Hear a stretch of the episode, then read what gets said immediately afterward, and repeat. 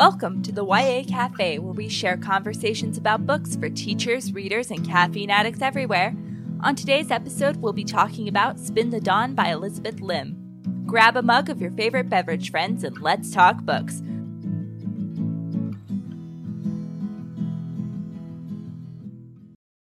Welcome, y'all. As always, our first segment will be spoiler free, and so you can stick around even if you haven't checked out the new novel yet. I'm Amanda Thrasher. And I'm Danielle Hall, an 8th and ninth grade English teacher, and I blog at teachnouvelle.com. And our guest today is author and filmmaker Maura Milan. Hi, Maura. Hi, thanks for having me. Thank you so much for joining us.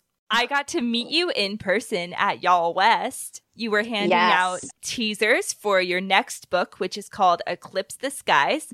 We talked a little bit about your first book, Ignite the Stars, when you joined us in our 2018 year end roundup. But for those people who didn't listen to the 2018 year end roundup or who haven't read Ignite the Stars yet, could you like give us a new rundown? Okay, so Ignite the Stars is set in the far, far future, and the most notorious criminal in the galaxies is, is a person named Ia Cocha.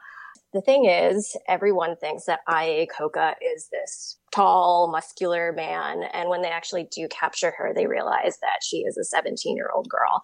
And the government that captures her, they figure out hey, instead of putting her in jail and executing her, let's put her into an academy and have her work for us. So Ia ends up having to go to a Star Force Academy and has to train with all of the people that she hates.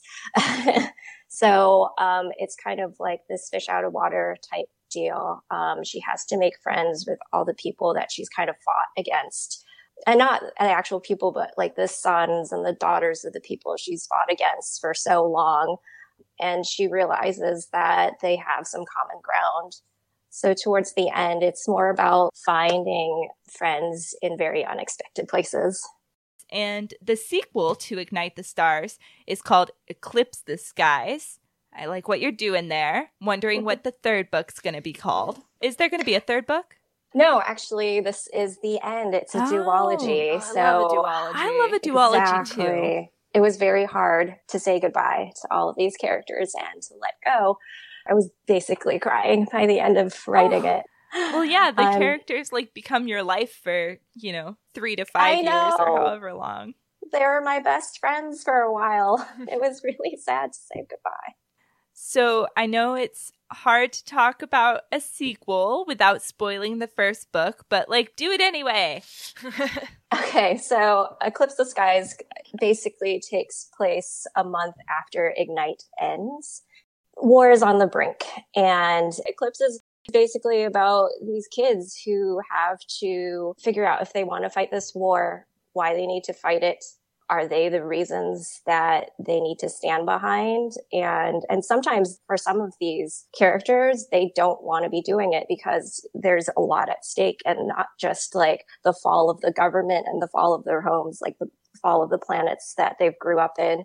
It's also like they might die. So having to give up their own future for the future of everyone else is such a big question that they have to deal with.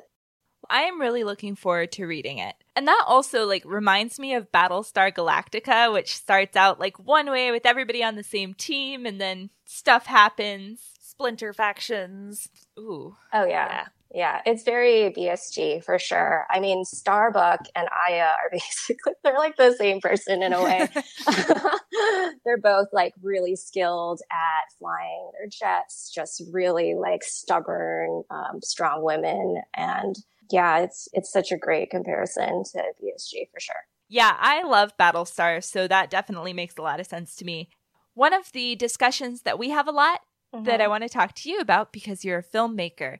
We always have the discussion like the right medium for the right story. How do you decide what the right medium for your stories is going to be? This is a really interesting case. So with Ignite the Stars, I actually wrote this as a pilot first. a pilot about pilots. a pilot about pilots. So I had written it as the first episode of a potential TV show. But it ended up being way bigger than what I could fit into a first episode of a TV show. So I decided to expand it into a YA book. And I'm a huge fan of YA. I've always read it. Um, and I'm way past the age of that demographic, but I still love reading YA. So I decided to kind of write that in that genre, um, just because I appreciated it so much. And it was different because when you write a script it's it's mostly just dialogue and not a lot of what's happening internally. So when i had to write this as a book it was kind of bringing in a new gear. Um, i had to start talking about like what these people were thinking like basically having all these check-ins every chapter every scene about like what they're thinking internally and what their conflicts were, which made a lot of sense because a lot of this book is about like enemies, enemies becoming friends. So you want to really know why these people think the way they do about certain people, especially with Ia and Brinn, where they aren't exactly on the same page in the beginning, but they end up kind of finding common ground towards the end. And I think it was really important to show like their train of thought each time awesome. I want to talk about Spin the Dawn now, which is why we're here. I guess it is. And I'm really excited that we had this conversation about film and books and things like that because I would love to see Spin the Dawn made into like a short run series for Netflix or something. Oh, definitely. It makes so much sense because it's so visual and you want to see how everything looks. yes, because there are dresses. Exactly. So here we go. Maia Tamarin wants to be the best tailor in the land, but can't even officially apprentice as a girl. Her brothers have gone off to fight in a bloody civil war, and she's all that holds the family business together. When her aging father gets called to the emperor's court to be the imperial tailor, Maia slips away in his stead, posing as one of her brothers. When she arrives, she discovers that there are several tailors vying for the job, and she must best them in a series of challenges. Soon, Maia discovers that there's more at stake than a pretty dress for the new empress, and much more to sacrifice if her own secret is exposed. Dun dun dun. Challenges, you say? Yes! That sounds somewhat familiar. Okay, so this is not a spoiler. This is right in the blurb, but this book was billed to us as Project Runway meets Mulan. Is that relevant to your interest, Danielle? Oh I'm my not god, sure. it's relevant to all my interests, y'all. Mulan is my favorite Disney movie, and I love the original stories. And anytime something says that it's like based on the Mulan mythology, like I am there. I love it. And Project Runway is like the other half of stuff I'm obsessed with. Because we are such high fashionistas here in the Thrasher Hall household. Our Oh, yes. wardrobes are like more of the unconventional materials challenges. How about you, Maura? What were your expectations? How did you like this book? I loved it. I have to admit, the Project Runway aspect of it really drew me in, and I I love seeing like all the dresses being made and the different challenges that Maia had to deal with. Amanda, what did you think about it? So I thought there was a lot that was really great about it. I think especially in the beginning when it is the Project Runway challenge part is fantastic. Not so much the challenges part, which are like fun because I'm a fan of Project Runway, so you know, you get excited when you see references to challenges you know and love. Which we'll Um, talk about more in the spoiler section. But more because I felt like this book, better than any book I've read in a long time, made me really unsure of who I was supposed to trust. And I really liked that feeling of uncertainty going into this place with all this political intrigue that Maia felt. I felt like I wasn't sure. I feel like normally it telegraphs pretty hard, like who the good guys are. And yeah, I just wasn't sure to start with. So I thought that was really strong. Yeah, because she's basically a fish out of water in the beginning. Um, she had to leave her home and is kind of brought into this palace life. And there's just a slew of all new characters. And I totally agree with you. I had no idea who to trust. Yeah, so before she gets the palace, we do get her family. Um, her brothers have been sent off to war. There are three of them. And then she has her aging father, and you know, she's the only girl. And you just get such a good sense of her family, even though it's such a brief time. And one of the things that I loved about the beginning of this book is that, like, in Mulan, she sneaks off at night and her dad, like, jolts awake and he's like, something's wrong and he goes into her room and like she's left her comb and they like go out in the rain and they holler after her and it's very very sad right in this book her dad catches her and he supports her and he loves her and he gives her his blessing and she goes to the palace and she writes letters to her family and I just felt so much closure from that that I didn't feel in Mulan. Like it was definitely a missing cuddly, snuggly, warm piece of the puzzle. Yeah, it was really nice to see how supportive the family was. And I grew up in a family where everyone is supportive, but not outwardly. They're like, they, they want things to be, you know, they want you to succeed, but it's like kind of stern. And it was kind of cool to see that stereotype of like really stern Asian families kind of be broken in this book. Because mm-hmm. a lot of the times you don't really see that um, there's always kind of like the really like tiger mom type stereotype. And I think that it's really good to see someone like a father figure who is kind of there for the daughter and really supportive of her dreams and is there kind of to like let her grow. So I thought Project Runway was going to be the whole thing. Yeah, I think that my biggest I don't want to say complaint because I really did like the book, but I just felt a little caught flat footed when the book changed so drastically because I thought it was so effective with like the court intrigue and the challenges and the blah, blah, blah. And then mm-hmm. it changes to something that is still well done and still a good book. It's just a very different book. So basically, Amanda is talking about the transition from the court intrigue book to the sweeping epic. And it's a great sweeping epic. I really enjoyed it but it was like two different books. I, I mean, we have to also say that the epic quests include making clothes still. Like, there's still a lot. Yeah, yeah, yeah. Oh, yeah. Oh, that's design and stuff that happens in it, and it just is like taking the whole competition out of it was a really big change for sure. It's almost like she's challenging herself in a way instead of it. So being... good. the Project Runway was inside us all along.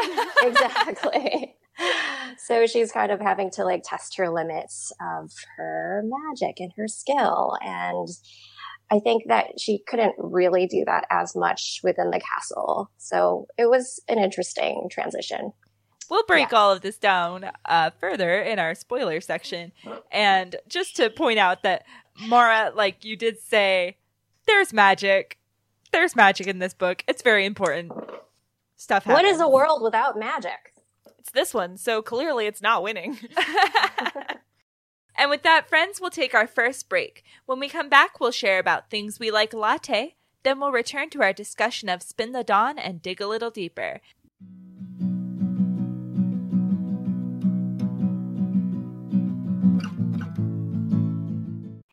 Hey friends, are you looking for an easy way to support this podcast? Order our book choices through the affiliate link in our show notes. You'll be supporting our authors and making sure we get a small kickback to keep our show going.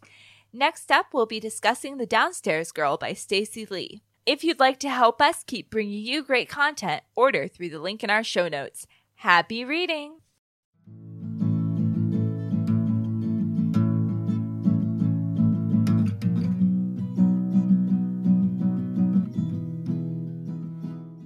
Welcome back, y'all. It's time for Things We Like a Latte. Danielle, what's your brew of choice this week? Definitely seeing Leela at the conference. Yeah. Uh, but that's not what I'm going to talk about. So, our town is having a book club based on this book, Lewis and Clark Through Indian Eyes, edited by Alvin M. Josephy Jr. We live in Astoria, and the Lewis and Clark mythology is strong here. And these 10 essays in this book really question and push back against the dominant narrative of the Lewis and Clark expedition through the West. Each one is written by an indigenous author, and the collection is just really powerful. And not only will it get you to reconsider the Lewis and Clark narrative, it will give you tools to think critically about like all dominant narratives and how history is constructed and told. Great pick. How about you, Maura? What's your brew of choice? So, my pick is this new anime called Carol and Tuesday. I feel like people kind of know that I'm a huge anime fan and actually Ignite was inspired from a lot of great anime out there like Cowboy Bebop, Space Dandy, and those were all made by the same director named Shinichiro Watanabe. And he has a new anime out called Carol and Tuesday, which is all about these two girls who live on Mars and they kind of want to make it in a girl group. it's really super cute. It's all about female friendship and Cyndi Lauper and connecting through music. Love it. All the essentials. It, it's such a fun, cheerful anime, and the colors in it are so bright. The illustrations are amazing. He also does a lot of musical elements to a lot of his work, so it's really cool to see kind of like the 80s synth waves being threaded into uh, Carol and Tuesday. I think it's going to be out on Netflix kind of soon. So sweet. Awesome. How about you, Amanda? What's your brew of choice? Well, I am going to talk about Leela because I love her more than you do, apparently. uh, no, so we did go to Austin for this conference, and Leela was there, and it was fantastic. And one of the things that we got to do while we were there was we took a boat tour to see the bats under Congress Bridge in Austin. It's the largest colony of urban bats in the world. It's like 2 million bats, and they fly out every night just after sunset. And it's just this incredible rush of all of these six inch bats going out to eat all the bugs in Texas. And I really enjoyed it. It was a lot of fun. It was beautiful to see Austin from the river. And of course, I just love bats. So that was a big win for me. I've seen those bats. They're so great, right? it's amazing. It's like something that everyone has to see at some point in their life. We're going to take a quick break, and when we come back, we'll return to our discussion on Spin the Dawn. The rest of the show will contain spoilers, so if you're leaving us here, keep in touch on Instagram and Twitter at YA Cafe Podcast. We'll be back.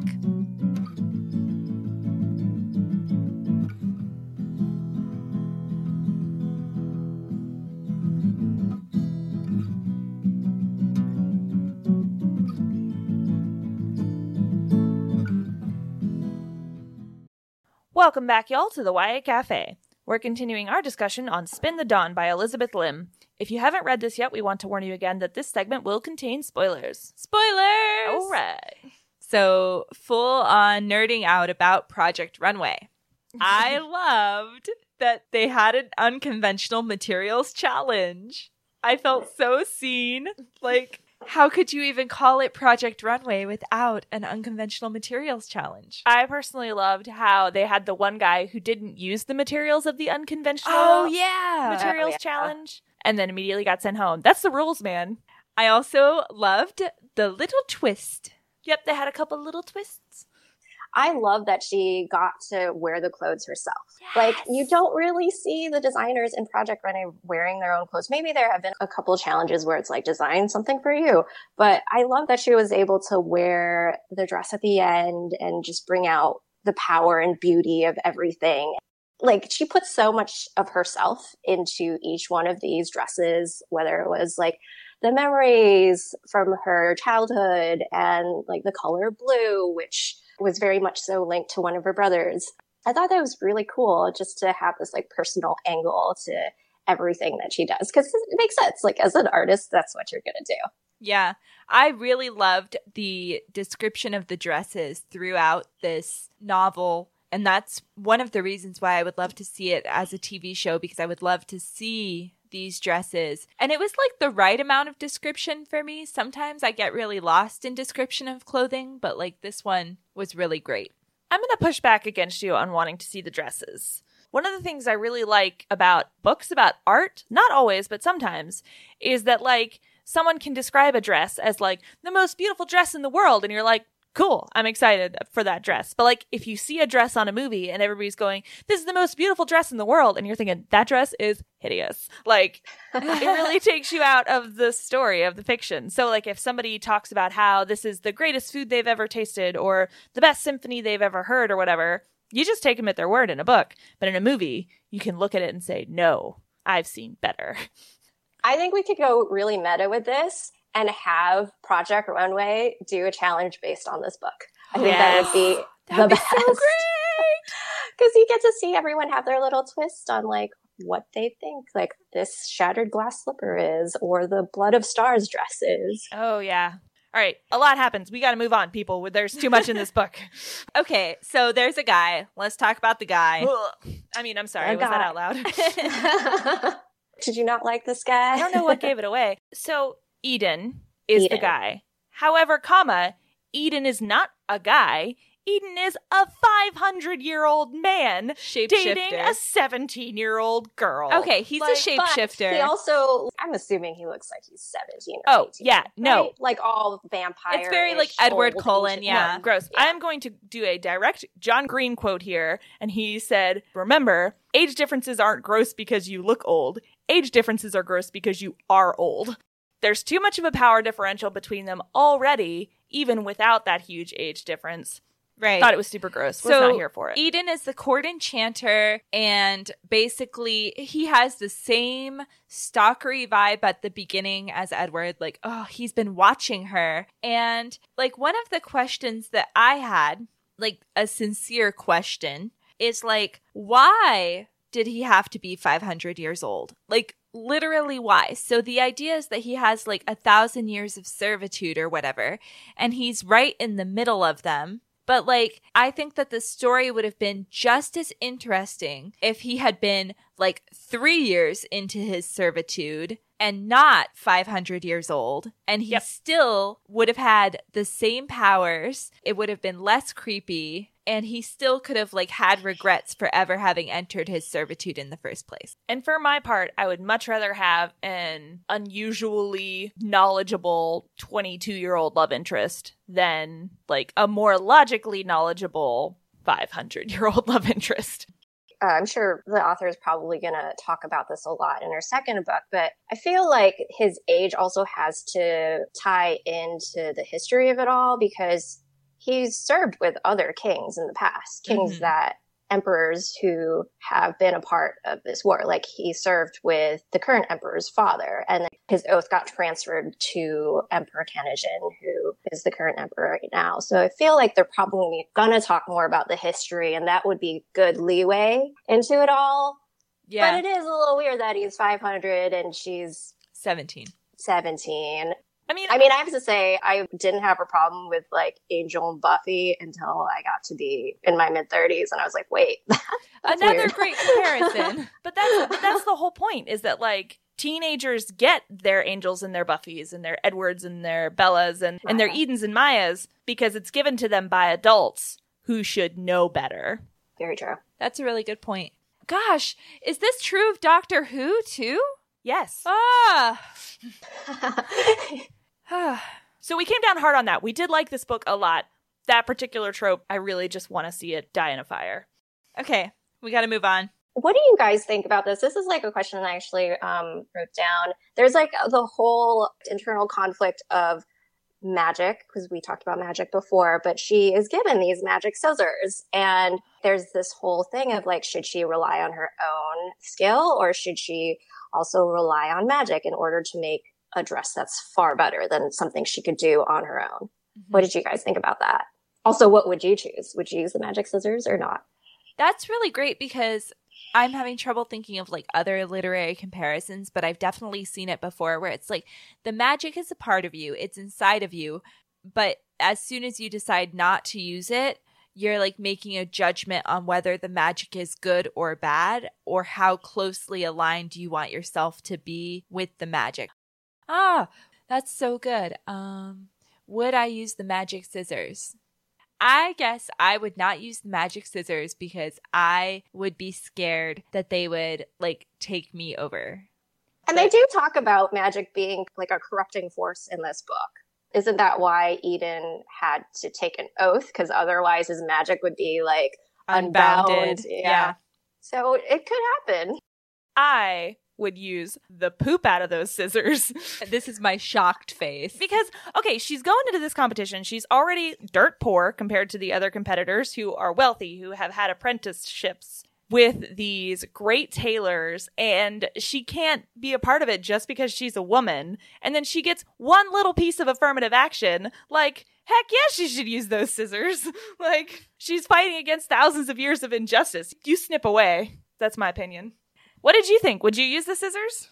You know, I get her internal dilemma. Um, like wanting to be acknowledged for a skill that you spent like all of your childhood and early teenage just trying to perfect like that type of acknowledgement is important. And it almost seems like a cheat to use the scissors in a way, but because someone else is using magic, I feel like it was a right choice for her to go ahead and use it.